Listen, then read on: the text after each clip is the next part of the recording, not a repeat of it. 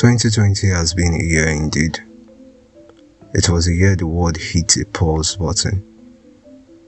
What we knew as life became distorted to make room for the new normal. A lot has changed.